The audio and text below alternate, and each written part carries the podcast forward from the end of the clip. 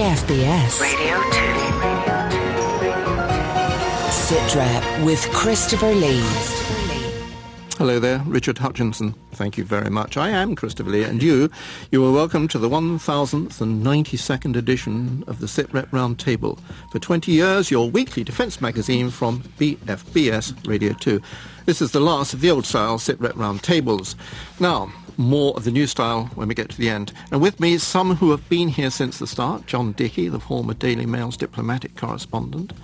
Dr. Martin McCauley from University College London, Hazhir Teimourian from the Limehouse Group of Analysts, Royal Marine Major General Julian Thompson, also Professor Eric Grove of the University of Salford, who I think, Eric, did his first broadcast with us when he was at Dartmouth. Just afterwards. Actually. Not as a cadet, I hasten no, to no, add. no, uh, and also here, the director of the Royal United Services Institute, Professor Michael Clarke, the first academic rather than military director of that place. Uh, Today we're going to do what we've been doing successfully for the past 20 years, predicting the future, predicting the future. Why not? We've got a good track record. We predicted the Iraq invasion of Kuwait that led to Gulf War One three months before it happened. In March 1998, March 1998, we said why Tony Blair would one day try to depose Saddam Hussein. Yeah, 1998. And then in 2002, we said it would happen in 2003. Now, we could go on, and normally, of course, we do. But today, forget the past. We look to the future. That means we'll be thinking aloud about a world in which you'll be thinking about for the rest of your military career, and so will those who follow. Smarter in a brave new world, or on the sidelines of a more dangerous place? Good at bearskins and flags, or where it all began, hiring out to other countries and a few back in the UK just in case we look good for the plucking. Plucking, that is. But before we look at our vision of the 2020 world, a couple of quick thoughts on this one. Uh, Mike Clarke, The World of TB, or as, as commoners call him, um, Tony Blair, his book out uh, yesterday. He said the Queen's haughty, Princess Diana's manipulative, Iraq no uh, regrets, and apparently didn't like anybody.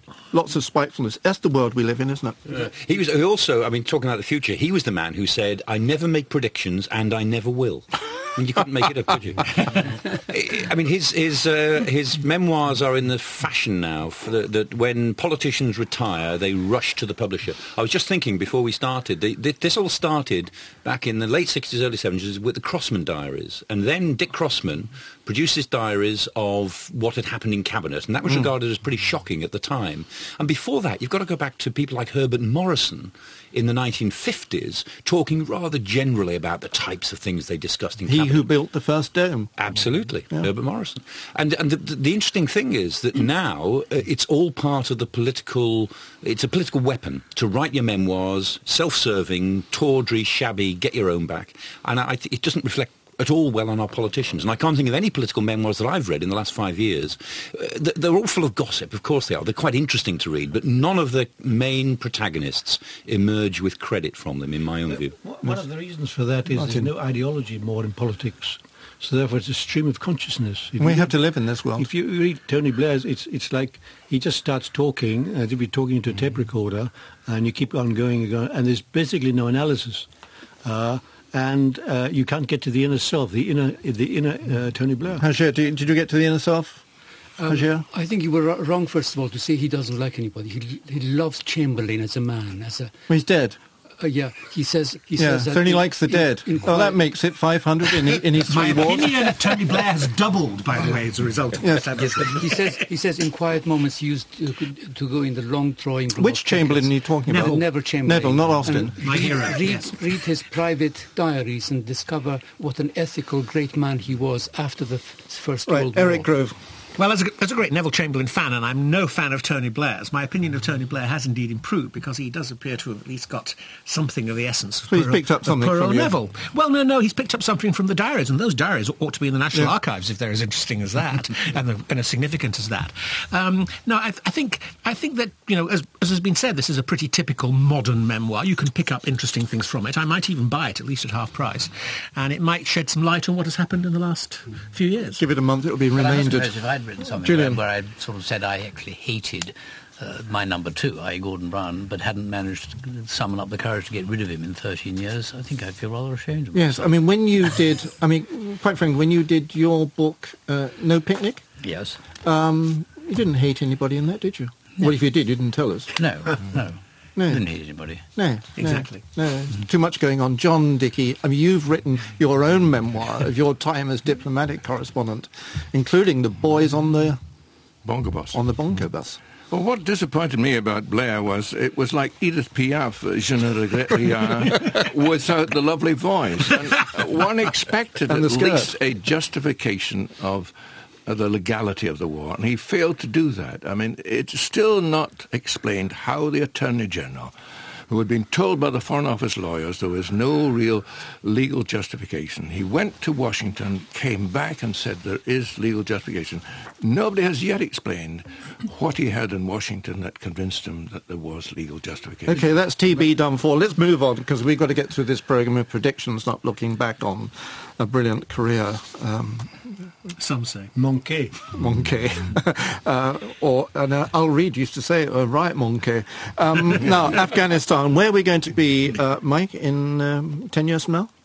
Still in Afghanistan, that's for sure. Uh, that Western uh, countries will still find they should be involved in Afghanistan, although pr- uh, one hopes not in a combat role. So the present policy is, yes, combat operations until about 2015, and a different role after that. The only uh, the only alternative scenario is that the whole thing is judged a failure before then, Right. and there is a complete retreat. But I think that's unlikely, and, and there are some pretty encouraging signs as well as some dubious ones in Afghanistan. But the news is not at all all bad. Julian Thompson, I agree with, with Michael will be there, but in, I think in a very different way. And I think the key to it was the, the recent announcement that the S Special Forces have been targeting Taliban leaders and will be there in a much more, I know it's a bad word to use, surgical way from small bases, not out in the countryside. Most of the countryside work will be done by the Afghan army and police, I think. Right, I think- Martin McCall. I think in 10 years' time, uh, Afghanistan would be ruled, taken over by Pakistan and China. China will develop it uh, as a bulwark against India because that's that's the real key. How will they do it, though? I mean, they won't physically move in. They're doing that uh, at present. Uh, they're engaged in a copper mine, and they want to have pipelines from Central Asia through to Pakistan, in India, and then to China. It hasn't so appeared in the Western press, but there's quite a considerable Chinese presence in northern Kashmir now, isn't there? Mm-hmm. I mean, that's what. I, And the Chinese are very, very clever at present. They avoid any commitment which is not economic. Uh, and the ISI, the Pakistani ISI, will run the Taliban. And the ambassador, the Taliban ambassador in London, will in fact be Hang nominated on by John ISI. Dickie, diplomatic correspondent, par excellence. Uh, a Taliban. Now, I laugh at that, but consider the countries that actually have turned up former insurgents. But the best you can hope for, I think, is to go to uh, an embassy like the Libyan embassy, uh, as happened with the Portuguese when they were uh, struggling for independence in, in what was then Portuguese Guinea. And it set up a, a diplomatic unit uh, in the uh, Libyan embassy, and it was a very successful So operation. uh, that would be like a Libyan inter- or a Port- uh, Taliban interest department. Yes, that's right. Uh, It's a very useful uh, device to, to get access to uh, all the parties that are concerned with uh, reaching a We had that during the Falklands uh, conflict, didn't we? Where the Swiss looked after our Swiss, uh, interests. that's right, that's we had the yeah. British interest department in the Swiss. Hazhir, I want to say in 10 years' time. Yes. I think that if the West, out of despair, were to give a signal to the Pakistanis, all right, go and take over Kabul again and impose your former clients, the Taliban, on top, we will go back to the old days of the civil war, the Northern Alliance, because in 10 years' time, the enemy will, will not be the Taliban, but the, the need to nation build in a country which has been not ever built as a nation. There's so many various nationalities still suspicious of one another. Uh, so for our own security, we will have to be there.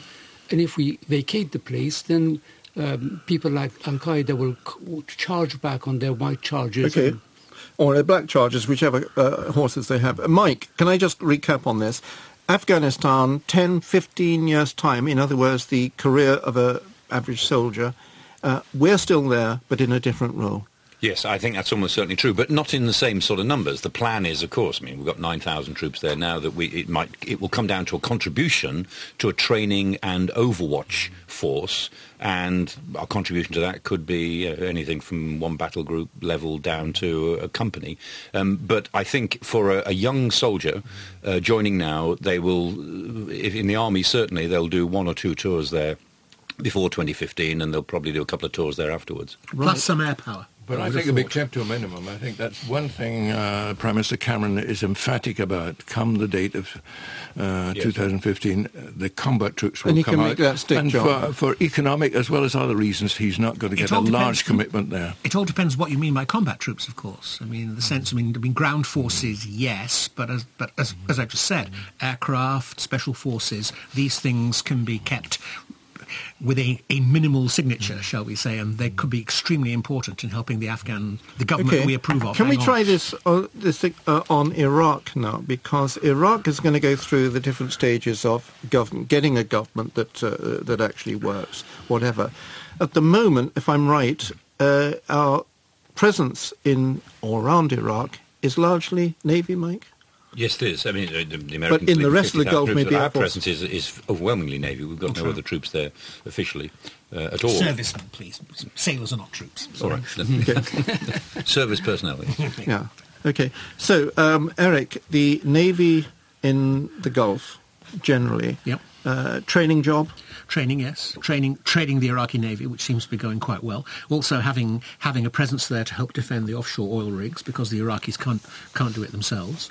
And uh, this really, I think, is the kind of pattern, perhaps, that we might look for in the future after the you know eh, after the um, the current review, having a sort of a minimal footprint ashore, but doing significant and important things that we are very good at doing. In a sort of minimalist kind of way, but, but nonetheless very importantly. I mean, Uh, what people Julian. forget is that some of the air power in Afghanistan, the F-18, the U.S. Navy F-18s, are actually flown off from carriers. They're carrier base, exactly Carrier right. base. Yeah. You don't need to have an air. Uh, just stick to the Gulf for 20 seconds, Julian. Uh, there are other places like the Yemen, aren't there? Yes, indeed. Um, indeed, there are, and, and the Yemen, of course, and Somaliland getting very much involved, or likely to get Yep. involved in piracy. So we are going to be still in that area in 15, 20 years' time in a significant way, if not in significant numbers. I'm sure we will be, because in fact, that's where our oil comes from. It's a very, very important part Yeah. of the world for us. When, when the Americans get out of uh, Iraq and Afghanistan, which they will do, uh, the next place they will go into is Yemen, because it's critical for Saudi Arabia, who can't really defend themselves against Al Qaeda. well, the Americans are in Yemen anyway, aren't they? No, no, they're really big. They, they Okay. are there now, but they, uh, that's the next place because the United States is a warrior nation, and that's that's where they're going to go next. John Dickie, Cyprus, we're going to be there 10, 15 years' time? Um, I suspect so. I mean, at the moment, uh, Alistair, Alexander Downer, the former Australian foreign minister, who's the UN envoy, has With a good to- reputation. urged them to intensify their talks. They're going to meet three times a week, but really, I, I suspect that uh, there'll still be one infantry battalion in Episcopi, another in uh. The only thing could change it was if there were to be a settlement. I mean, there's pressure to get something done by the end of the year, but I don't see it happening. But if it were to happen, we would pull back from Dhekelia and concentrate in Episcopi. But there you've got the RAF, you've got a naval patrol and, and two battalions, plus a good uh, admin staff. They'll be there for a long while. So very nice posting. I'm sure people got... BFS love it. Given that Mike, what we just said about if, if we continue to have military interests in the Gulf, Cyprus is a mm. very useful mm. base to have for logistical and all sorts of other things. Although reasons. there has been talk of running it down. Oh, of there? course, yeah. Yeah. But, but but for as long as we want to hop about a in listening and out place? of the Gulf and do all mm. sorts of useful things from Cyprus, it suits us to have some sort of base there. Julian, a good place to be. Put people in, get people out. Yes, it is uh, a good place. The only problem about Cyprus is it hasn't got a decent harbour or port. That was always the problem, wasn't And it? that is mm. always a problem, mm. but it's got a good airfield. We took Alexandria shortly after we took Cyprus, and therefore there wasn't the same incentive to Okay, build can I there. can I just have a whip round at some of the other places like Falklands, Brunei, Northern Ireland? Mm. Uh, Falklands, Julian, uh, oil and water do mix after all. Yes, they do, and, and I'm sure we'll uh, maintain a presence there, so long as the population of the Falklands wants to remain part of, uh, of Britain. Yeah, so far we, we, it- it's, it's, it's changing in emphasis, in numbers, but we're still there in, in everywhere we've touched so far. Northern Ireland, uh, Martin, Northern Ireland's a the, tricky the, one. the troubling thing is that Sinn Féin is losing influence. That's why the, the new uh, groups are in fact now becoming influential. They appear to be recruiting former real IRA or IRA uh, people, and uh, what they're doing, especially what the IRA did before. So that's very troubling. And uh, apparently, some Sinn Féin councillors, when they go to certain trouble areas, they're told to get lost. Which is very, very serious because if that continues, then you, you'll have a spiral of violence. I was looking at the German um, defence uh, review, or some of the outlines of the German defence review. What struck me was it's absolutely drastic as a defence review, and uh, Martin, it's also it's almost as if countries are starting in Europe, continental Europe, are becoming nationalistic. They can't afford a big uh, to, Ger- to take part in everybody else's idea of what defence should Germany be. exports. Germany's future is exporting. That's why they're successful at present, and they must continue exporting. Mm-hmm. Domestic market is saturated. And how do you save money? Where do you get money from for social problems, solve social problems? You do it by running down defence. And the Social Democrats are pacifists. And the Social Democrats uh, could form the next uh, government or coalition. Uh, and even the Christian Democrats now, they're not as belligerent as they used to be, and they will run down Afghanistan. And basically they say, uh, we don't really have any enemies. They're talking about putting Russia in NATO, and we don't have any enemies in Europe. So therefore, why should we spend so much on defence? Mike, if we um, if we get the sort of uh, strategic defence and security review some might expect, where are we going to be in Germany? Because you It, uh, that's the point that, that uh, we talk about. We, you know, we have interest in staying in all sorts of places. We don't really have any interest in having forces based in Europe. parking Uh, uh, lot. It is. It's it's where the heavy metal sits, and it's easier for it to sit there. But if you're looking to draw in, then there's there's no rationale for no, no sensible rationale for keeping large numbers of forces in continental Europe. But that that of course has some symbolic sense. Uh, uh, is part of our commitment uh, to NATO. But I think, as Martin says, uh, you know, NATO is just sort of wearing off. It will continue to exist, but as a military alliance, it's not actually going anywhere at the moment. And uh, I think defence in Europe is becoming a series of, of bilateral national decisions. You know, decision, decisions discussed bilaterally. And I think NATO is becoming a sort of an in, a, a forum for intensive bilateralism. It's not a multilateral forum anymore of any real significance. But even in that context, actually, the obvious people who want to supply tanks, say, to the alliance are the Germans, who, as we know, are quite good at armoured warfare, uh, the, the French, the Dutch, the Poles, in fact, with proper equipment this time. And it would seem that it would seem that actually, if we are going to have a division of labour, which the government is talking about in, in, in quite a constructive kind of way, the people who provide the heavy metal should be the mainland Europeans, entirely appropriate. Well, we're not going to have loads of tanks, are we? no, we won't. No. That, I mean, one of the things that we're fairly certain about is that the Strategic Defence Review will cut back the number of tanks to 300. Where are we going to put them, by the way? Apart from, we used to have a thing about three or four years ago. Somebody suggested all the tanks would come back to UK, be on the 303 and laybys with police aware signs on them. um, but it is. Where do you book them when you come the- back? Or do you after sell them on the fir- way back? After the First World War, they gave a lot of tanks to towns to put on display. They eventually had to be scrapped after about 10 years. but it's quite a good military memorial. Yeah, we certainly won't be bringing 150 tanks back to the UK to scrap them in the UK, that's No, for sure. no, no, no. We give somebody them to good prices. Poles. Give them to the the Poles, exactly, to re- Listen, to replace their Soviet I think stuff. much of, I mean, much of our defence and foreign policy thinking has been and will continue to be the United States, won't it? Um, so, which way goes America is, to some extent, which way we have to think. On the line from University of Southern Utah, where he Professor of Political Science and International Relations, Dr. Michael Stathis. Michael, um, you're teaching American foreign policy this uh, semester. Um, trends and intentions of American policy? First of all, it's a great pleasure and honor to be with all of you, especially you, Christopher. One thing that is, is coming we're very not getting clear paid. is that the consequences of poor foreign policy choices do not stay overseas. They come home to roost. And now that the combat phase of the war in Iraq seems to be over, we're really going to see enormous focus on domestic effects, especially as it uh, affects the economy. The, um, one gets the impression that America has learned, as you, you're suggesting that uh, certainly in Iraq and Afghanistan, that being big isn't enough, is it? Uh, Oh no, and it's the it's the old line. Uh, whether you want to call it the arrogance of power, or if you prefer uh, the imperial temptation, uh, and uh, it is it has been a lesson learned in Iraq. It's being learned in Afghanistan. It was learned in Vietnam that just because you are the surviving superpower, you cannot always have your way. yeah, I was um, uh, listening to what um, the um, Defense Secretary um, uh, Gates said yesterday, that he had to accept that lot, not a lot of America thinks the rationale for going to Iraq was a good idea. Does that suggest that in future likely uh, interventions, uh, people are going to have big second thoughts about anything going, uh, and therefore isolation comes up on the cards? Well, I, I I think there are two things here. One, there's going to be a very definite tendency to be far more economical in the general sense and in the economic sense. Uh, to avoid interventions that are not absolutely necessary and that can be defined a number of different ways. But I think there's going to be greater care and concern in how and when the United States does become involved. It, it's not going to be anything uh, akin to um, what we have what we have called. Um, this sense of isolationism, although Pat Buchanan and a few others are still hanging on to that idea. The United States is a, a global uh, player, and that's not going to change. Right.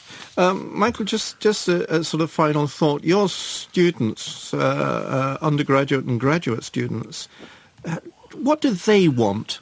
Do you get a sense of what they want America to be in, or what they want to be in, say, 10, 15 years from now? Well, hopefully, uh, we talked about this the first day of class, oddly enough, and what has come out is that hopefully 10 to 15 years down the road, we will not be talking about the United States in the context of the paradigm of imperial decline, but hopefully, again, uh, we will be talking about an America that has reinvented itself, renewed its status in the world, but done it in a way with positive impact uh, on the global level. Right. Michael Stathis, as it always has been, thank you very much indeed for joining us. My friend, you shall be missed. right, thank you. Um, Michael Stathis is making point here, isn't he, um, uh, Michael Clarke? His uh, graduate students mainly are saying uh, exactly where they want America to be. Our, we have to rely on our Strategic Defense Initiative uh, um, or, uh, or review to actually tell us that Yes, we. I mean, there hasn't been much of a debate in the United Kingdom about what sort of power we want to be. That uh, the official line for the last eighteen months has, has been that this defence review will have to decide what sort of power we want to be. We, we as a country will have to decide it. But shouldn't it be round the other way? Well, the idea was that this has got to be a democratic decision. The country's got to decide: is it prepared to pay for a global role? But actually, we haven't been having that discussion, and we we slipped from the big stuff that was in the Green Paper in February, which is all the motherhood and apple pie statements, which mm. have got to be made that's fine. And we've slipped from that immediately now into the weeds of, of a little bit of this, a little bit of that, a little bit of salami slicing. And all the area in the middle, the really strategic choices, as far as we can tell, are not really being made. And this, this defence review, I, I hope to be wrong about this in three or four weeks' time, but this defence review seems to be slipping, as it were, from the very big stuff, which is hard to really get hold of, down to the, the, the accountant's sort of defence review. It was ever thus, of course. Well, um, but we hope that this time would be different. And well, so far, it doesn't look as if it is. Hope springs eternal, but it, it never is fulfilled. It all depends on the economy. If you get a double dip recession, then there'll be less and less money, and uh, you will, in fact. But that's a dumb way of doing a defence review. Mm. Yes. A defence review is, or should be, a government saying, listen, we're in power at the moment. We're going to tell you where we think Britain ought to be in the out years, let's say 20 or 30 years' time. You then give that to the people that have got to implement your uh, foreign policy and say, tell me how you would implement that and what equipment you need. That, Michael's saying, is not happening. Well, John, hang on, John. The, the difficulty, in my view, is that nobody at the Foreign Office of MOD knows exactly what sort of world they will be coping with in 10, 15, 20 years' time.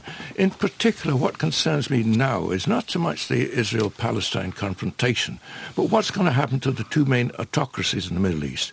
In Saudi Arabia, you have King Abdullah, aged 86, his uh, um, next uh, in line is one year younger and is not in, in, good health. Down the line, it's all done by brothers in the Al Saud regime. There are 18 brothers. And, and Nayef is, is 77, but he's been Minister of Interior for the last 37 years. Now, if the Islamist radicals get a foothold there, it will change the whole sort of attitude that we have to take to the Middle East. Equally the same in Cairo, where President Mubarak is 82, uh, frail. He's trying to arrange for his son Gamal to take over. But again, you have a, an upsurge of the Muslim Brotherhood there. So the whole complex issue of the Middle East may totally change the sort of world in which we're preparing to, to analyse in military terms. And that will bring the American military in again they would see that as a great mission because no president could really stand aside from that. Not even Obama could say, well, there's 20% uh, of the world's oil in, in, in Saudi Arabia. That's right. But the Americans are now in the position that we were in, I think, in the 1890s and the early 1900s. They're at a We peak didn't of have any oil power. then. No, but nonetheless, but we were beginning to get it, but interested in it. But the basic point is this: America, I'm afraid, is going to be in decline in the 21st century. Not because it would get any weaker itself, but because the other countries are going to, are going to get more powerful. India, Like China, and China. India, China. exactly. Who was talking India, China? Martin, Chi- he's good at this. China, in fact, uh, maybe it's the second largest economy now, but per capita, I think the number one, place one, two, six. So therefore, there's a middle Very low, class, yeah. a middle class of about 100 million, and if it Out of a population of uh, of 1.3 billion. So it's one in 13 is middle class, and they think that by 2050 there will be 500 million in the middle class. And if that happens, then China becomes a stable country like the rest of us. China at present cannot fall out with the United States, cannot fall out with the West. Its its uh, uh, its economy is, uh, is symbiotic, it's integrated, and so on. The only threat from China is to India. Uh, and a conflict in the Himalayas with, with Tibetis and so on. But they will work with Pakistan to encircle India. Tell me something, uh, uh, Just, Bashir, just I before we remember move on one, from there. one, One uh, Chinese general has officially, openly said that we need the um, oil resources and gas resources of Central Asia to such an extent that I can see war between us and the Russians for the taking No, over. no, no. The Russians are losing out in Central Asia to China. Russia is the economy. The Russian economy is dependent on oil at present, but there are indications that the uh, Russian, wheat. the Russian industrial economy is gradually developing. That will take 25 years.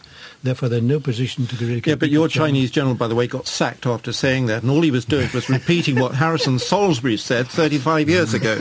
right. Um, something which is new, or should be new, is the idea of cyber warfare.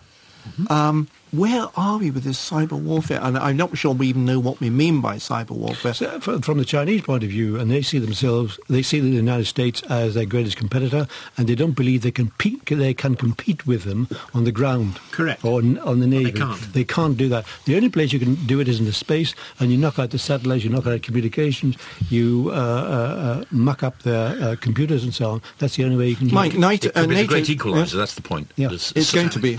Cyber warfare can be the great equaliser. Well, NATO's saying that it gets hit every every day of the week, almost certainly every week. They're If somebody tries to get into it. Yeah, Yes. We're going to have a cyber warfare command, aren't we, in the United Kingdom? Almost certainly, yes. Uh, I mean, we have a cyber policy now, which hasn't gone very far, but it's it, it's really run from GCHQ because they have all the expertise. So you've got to put a two-star or something like that in charge. Exactly, yeah. Uh, so, I mean, yeah, we we do have great expertise at GCHQ, which is some of the best in the world, and the policy is coordinated within the National Security Secretariat and the Cabinet Office. But when you look at what the policy requires, we're not even at first base yet. I mean, our policy is that we've decided to have a policy.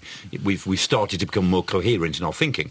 But the challenges are huge, and there's only so much the government can do because a, a cyber policy that is a national cyber policy has to draw in industry and non-governmental organisations in a pretty big way. So you're, you're trying to pr- create a standard that will preserve uh, what the UK needs to preserve. And it's argued this is something the RAF could take the lead in.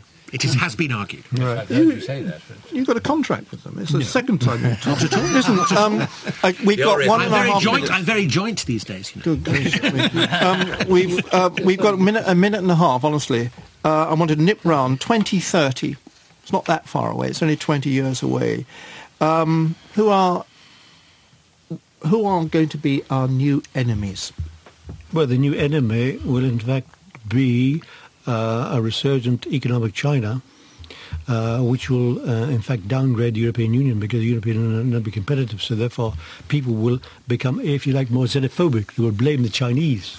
The Europeans will blame the Chinese for uh, their economic troubles. I remember saying to myself 30 years ago that uh, Islamist Tell us terrorism, 30 years in ahead, not 30 Is- years ago. Islamist terrorism was going to outshine the IRA. I Okay. wonder whether that will get worse. Okay, Mike, uh, tell me, uh, you've already mentioned NATO sort of getting a bit wobbly.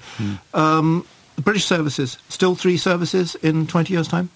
Probably. I mean, I think the Air Force can argue that it does have a strategic role to play. It hasn't had to play it very much uh, in recent years, but it does have a potential strategic role to play. So, yes, I think we'll have the three services, but they'll all be smaller. They will operate uh, much more jointly. And if we've got it right, if we get it right, and I'm not sure we will, it will be a very transformational force. Okay, uh, we're a transformational force because we're going.